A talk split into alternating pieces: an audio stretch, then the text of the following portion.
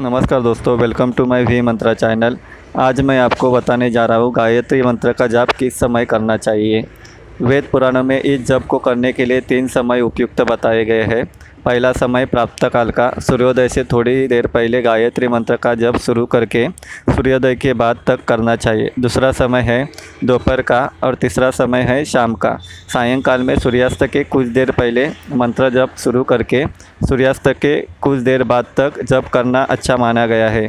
इन तीन समय के अलावा यदि गायत्री मंत्र का जाप कभी और करना हो, कर सकते हैं, लेकिन ऐसी स्थिति में मौन रहकर जप करना चाहिए।